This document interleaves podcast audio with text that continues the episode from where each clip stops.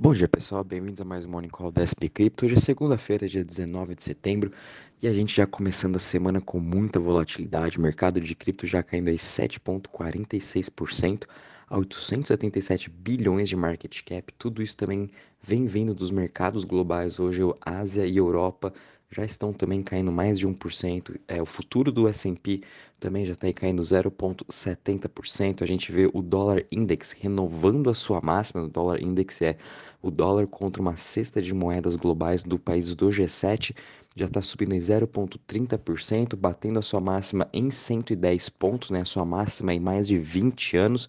E com isso a gente continua também vendo aí o Treasury de 10 anos nos Estados Unidos chegando a 3,45%, o que tudo indica que todos esses ativos uh, de risco vão continuar sofrendo essa semana. Né? Semana também é muito importante, que no dia 21 a gente vai ter aí a ata do FONC, né, onde o Fed se vai subir 0,75% ou 1%. A expectativa do mercado é que suba 0,75%, porém a gente sabe como a inflação semana passada já veio acima da expectativa, é, já tem algumas apostas, né, 18% do mercado já está achando que ele vai subir, na verdade, 1%, né, e eu acho que nesses últimos, nesses próximos dois dias, é, o mercado vai ficar aí tentando adivinhar se realmente vai subir esse 1% ou 0,75%, e com isso a gente vai continuar vendo esses ativos de risco, né, como cripto, as bolsas, enfim, todos os mercados, até mesmo ouro, vão estar em forte queda. O Bitcoin caindo aí 8,10% a 18.467 dólares, então muito atentos aí a essa região do Bitcoin, provavelmente ele vai testar a sua mínima lá em junho dos 17.500. Uh, ah, Ethereum também caindo 10,92% a 1.299. Provavelmente também o Ethereum vai testar a sua mínima lá de junho, que ele chegou até bater quase 900 dólares. Então a gente pode ver sim essas criptos uh, voltando nos mesmos patamares que eles estavam lá antes em junho. A gente também está vendo aí BNB caindo 7,27% a 258 dólares.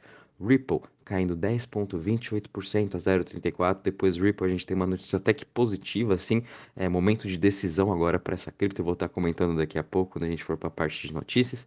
É, a gente também está vendo Cardano caindo 10,74% a 0,43%. Cardano também vai ter uma importante semana hoje, que no dia 22 já está programado para ser o seu Vasil Hard Fork, né? Esse Hard Fork já era para ter acontecido começo de setembro ou final de agosto. Ele foi postergado, né? E agora foi definido definida essa data para o dia 22 de setembro. Então, também muita atenção para quem possui Cardano. Vamos ver se realmente vai acontecer esse hard fork ou eles vão, infelizmente, postergar novamente. Solana caindo também 8,26% a 31,15%. Dogecoin caindo 8,41% a 0,05%. Já quando a gente olha aí as maiores altas das últimas 24 horas, a gente vendo o token, né, Tokenize Exchange, TKX subindo aí 11% a 6,22%, Helium também subindo aí 3% a 4,55%. O Helium está tendo uh, algumas controvérsias, eu também já vou comentar um pouquinho aqui sobre ele, o que, que aconteceu essa semana, uh, mas a gente também está vendo aí Algorand subindo 0,55%. Já quando a gente compara as maiores quedas das últimas 24 horas entre os top 100 ativos, né, a gente está vendo também Ethereum Classic caindo 17% a 28 dólares, depois é que teve o merge do Ethereum, ele passou a ser 100% Proof of Stake, a gente está vendo agora também uma realização de preço muito forte em todas as criptos que ficaram sendo Proof of Work relacionados ao Ethereum. Ethereum Classic é um deles, Ravencoin também é uma outra, né? E a gente também depois está vendo aqui DeFi Chain caindo 15% a 0,79, EOS caindo 15%, 15,23% a 1,24%, Lido Finance também caindo aí 14%, 14,72% a 1,64. Bom, pessoal, quando a gente também compara agora em relação aos setores, todos eles também em forte queda hoje. O setor que está menos caindo são os setores de Centralized Exchange, caindo 7,20%, seguido pelo setor de Curses, caindo 7,87%.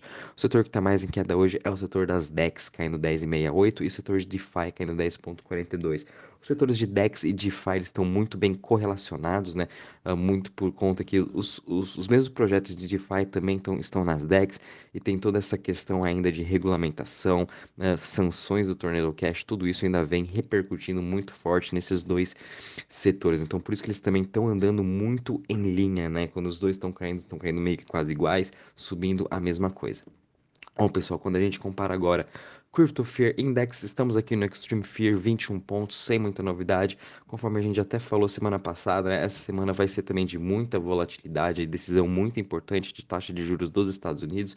Sem falar que sexta-feira vão ter dados importantes da indústria de toda a Europa, o PMI industrial da Alemanha, Inglaterra e o, o mercado europeu como um todo, que vai mostrar como que está também a saúde da Europa, que também vem sendo aí, uh, que já está praticamente também num uh, em, em, recessão, né, muito por conta também das crises energéticas que está tendo na Europa. Então, esses PMIs aí vão mostrar realmente como que está a saúde industrial na Europa, o que provavelmente pode vir aí em, em, em queda, né, do, do que o esperado. Quando a gente compara agora a parte de DeFi de Total Value Locked, né, obviamente com toda essa aversão ao risco que a gente está tendo hoje, ele está caindo aqui o mercado 4,60%, a gente está agora com 87,52 bilhões de market cap, quando a gente também compara os principais protocolos, principalmente o Lido Finance, está tendo uma queda de 10% hoje, muito isso também são as pessoas retirando o seu Ethereum agora de staking do Lido, ou talvez também para estar tá vendendo, realizando um pouco de lucro, mas a gente está vendo todos os protocolos, principalmente Aave, MakerDAO, Curve também, todos eles aí com, em forte queda hoje. E quando a gente compara as chains, todas elas também caindo, com exceção da. Ah, não, não, perdão, todas elas também em queda, né? Todas na região entre as top 10 chains, mais ou menos caindo entre os 5%, com exceção de Avalanche, que está praticamente aí caindo só 0,5%. Uh, quando a gente também até compara aqui as Layer 2, todas elas caindo aí entre 7 a 8%. Então, realmente hoje está um dia de total aversão ao risco, né? Uh, indo um pouquinho agora para a parte de notícias, falando um pouco agora da SEC, né, que é a CVM americana contra a Ripple, uh, eles finalmente agora estão aí, mandaram a corte que está, essa, essas ações está uma contra a outra, está na corte dos Estados Unidos, então agora eles entraram com uma nova ação para realmente definir se vai ou não, uh, se, se Ripple, né, foi uma security, se ela é vai ser regulada pela SEC ou se não, não vai ser uma security, né? Então eles estão nessa briga aí desde 2020, nesse vai e volta, uh, ainda não teve uma definição final e agora eles estão querendo realmente que o juiz, depois de ter todos esses dois anos de todas as informações que tanto a CVM americana quanto o Ripple deu de documentação para, a, para toda a corte americana, eles decidirem logo se realmente Ripple foi vendido como uma security, ela tinha que ser antes regularizada ou não. Ela foi literalmente como uma cripto, assim como todas as outras, né? Então, tá um momento decisivo para o Ripple. Isso pode também até afetar o nosso mercado como um todo, se for aí para a parte negativa, né, e contra o Ripple, isso pode até prejudicar muito mais outras criptos, né, que vai mostrar que realmente uh, eles têm que ser listados como securities. A gente sabe que depois até agora o Ethereum virando Proof of Stake, até mesmo Gary Gensler, que é o, o, presidente da CVM americana, já falou, né, que Bitcoin não vai ser regulado como security, vai ser uma commodity, o restante vai ser tudo mais security. Então, a SEC quer realmente ganhar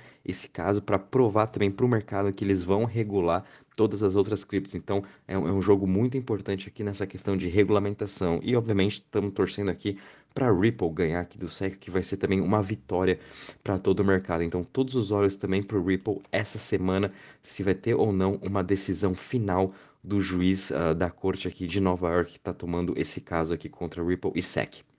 Bom, pessoal, a gente teve também aqui uma notícia bem positiva para a FTX, que acabou de conseguir a sua nova licença de investimentos na União Europeia. Então, mais uma vez, a FTX expandindo uh, a sua plataforma para a Europa e conseguindo novas licenças. A gente também está vendo a Binance conseguindo licenças em todos os países da Europa, né? Ah, tanto eles, a FTX e Binance estão aí querendo serem regulamentadas em todos os continentes, para daí sim eles terem essa adoção maior. E legal que teve uma, até uma reunião, uma entrevista, né? Uh, ontem que o pessoal do CryptoBank, um canal que eu sigo nos Estados Unidos, que estavam aí no, na Near Conference, eles também foram para a Blockchain Week que estava tendo da Binance em Paris. Eles tiveram a oportunidade de entrevistar o Cizi e ele até comentou dessa questão de regulamentação, em que a, a Binance vem buscando ser regulamentada em todos os lugares do mundo ela vem conseguindo essas licenças. E muito oposto do que eles até imaginavam, que tendo essas licenças ia, os investidores não iam mais operar pela Binance, é muito pelo contrário. Eles estão vendo muito mais pessoas abrirem conta na Binance, serem mais adeptos às exchanges que estão sendo regulamentadas. E óbvio, isso traz muito mais confiança para os investidores, para aquela pessoa que tem 50, 60, 70 anos que quer ir comprar Bitcoin, realizar o seu sonho, né? Até mesmo as pessoas mais jovens que só querem abrir sua conta também sem ter esse medo de que se a Binance fechar alguma coisa, ele vai perder seu dinheiro 100%, né? Agora não, eles estão tendo essa confiança e quanto mais essas exchanges forem regulamentadas, mostrarem aí que eles estão trabalhando junto com a a CVM de cada país, vamos dizer, né, com as, com as regulamentações, com o governo, isso vai trazendo mais confiança no longo prazo para todo o nosso ecossistema de cripto. Então, é muito importante também todas essas exchanges estarem buscando aí as suas licenças para eles operarem devidamente em cada país, o que vai ser ótimo no longo prazo. A mesma coisa está acontecendo aqui no Brasil, né? A gente está vendo também a Binance e outras corretoras vão começar a buscar essa regulamentação aqui no Brasil. Bom, pessoal, comentando um pouquinho agora da Helium, que a gente está vendo ela subir aí um pouco desses 3%, uh, ocorreu uma falha uh, que foi declarada semana passada, né, pelo pessoal aqui da CoinDesk. Uh, ocorreu uma falha na contabilidade das contas da Binance, em que eles venderam a posição de muitos clientes que tinham aí mobile, né, que é um outro token. Para quem minera Helium, né, quem, quem aí tem os hotspots de Helium, ele recebe o token mobile como forma de recompensa. E tem o token HNT, que é do Helium, que é o token de governança, né? Então eles juntaram os dois tokens, infelizmente aí venderam posições de diversos clientes. Então a Binance para uh, pagar o prejuízo desses clientes, eles vão ter que recomprar no mercado 4,8 milhões de tokens HNT, o que daria mais ou menos aí uns 20 milhões de dólares que eles vão ter que estar tá comprando a mercado e depois devolvendo esses valores aí para todos os seus clientes, né? Então, o que eu achei até ruim por um lado da Binance, mas pelo menos aí para Helium tudo eles vão é, recomprar e vão estar aí pagando todos esses prejuízos que os clientes tiveram. E esse bug, né, que aconteceu aí desses 4.8 milhões de heliums, pode ter sido também um dos grandes motivos de ele ter saído dos 7 dólares e ter caído para os 4, né? Realmente foi uma pressão muito vendedora uh, da, por parte do Helium, né? A gente sabe que Helium também não é um desses tokens com muita liquidez, então 4.8 milhões de tokens eh, entrando para venda é, mexe bastante o mercado, então foi isso que aconteceu. Uh, então a gente pode ver uma compra, por isso também está subindo esses 3%, né? Pode ser a Binance também já recomprando esses tokens para estar tá pagando seus clientes e também para adicionar aí mais um, um insight, amanhã vai ter aí uma conferência da Helium Helium e provavelmente eles vão estar tá aí falando se realmente Helium vai migrar ou não para o blockchain da Solana. Então, todos os olhos também amanhã para o Helium, mantenho vocês informados. A gente também, para finalizar, teve aqui uma notícia positiva do, do ECB, né, que o Banco Central Europeu escolheu a Amazon, Nexi e mais três outras empresas para eles estarem desenvolvendo o protótipo do aplicativo digital para ter aí o, o euro digital, né, o CBDC da União Europeia. Interessante eles escolherem a Amazon como uma das líderes nesse projeto, né? Então a gente também vai estar tá vendo aí, uh, muito em breve, quem sabe, o Banco Central Europeu emitindo o CBDC, quem sabe aí juntamente pela Amazon Payments, né? Que essa é a parte da Amazon que está tomando conta disso uh, nesse novo aplicativo deles. A mesma coisa daqui no Brasil, como tem diversos outros bancos trabalhando nesse aplicativo, trabalhando no CBDC brasileiro, na União Europeia também está acontecendo a mesma coisa. Bom, pessoal, em relação às notícias, é isso mesmo, o mercado está muito volátil, toda a atenção para quarta-feira, que vai ser a declaração do Fed da taxa de juros nos Estados Unidos, e até lá a gente pode sim continuar vendo muita volatilidade. Qualquer novidade, aviso vocês, um bom dia e bons trades a todos.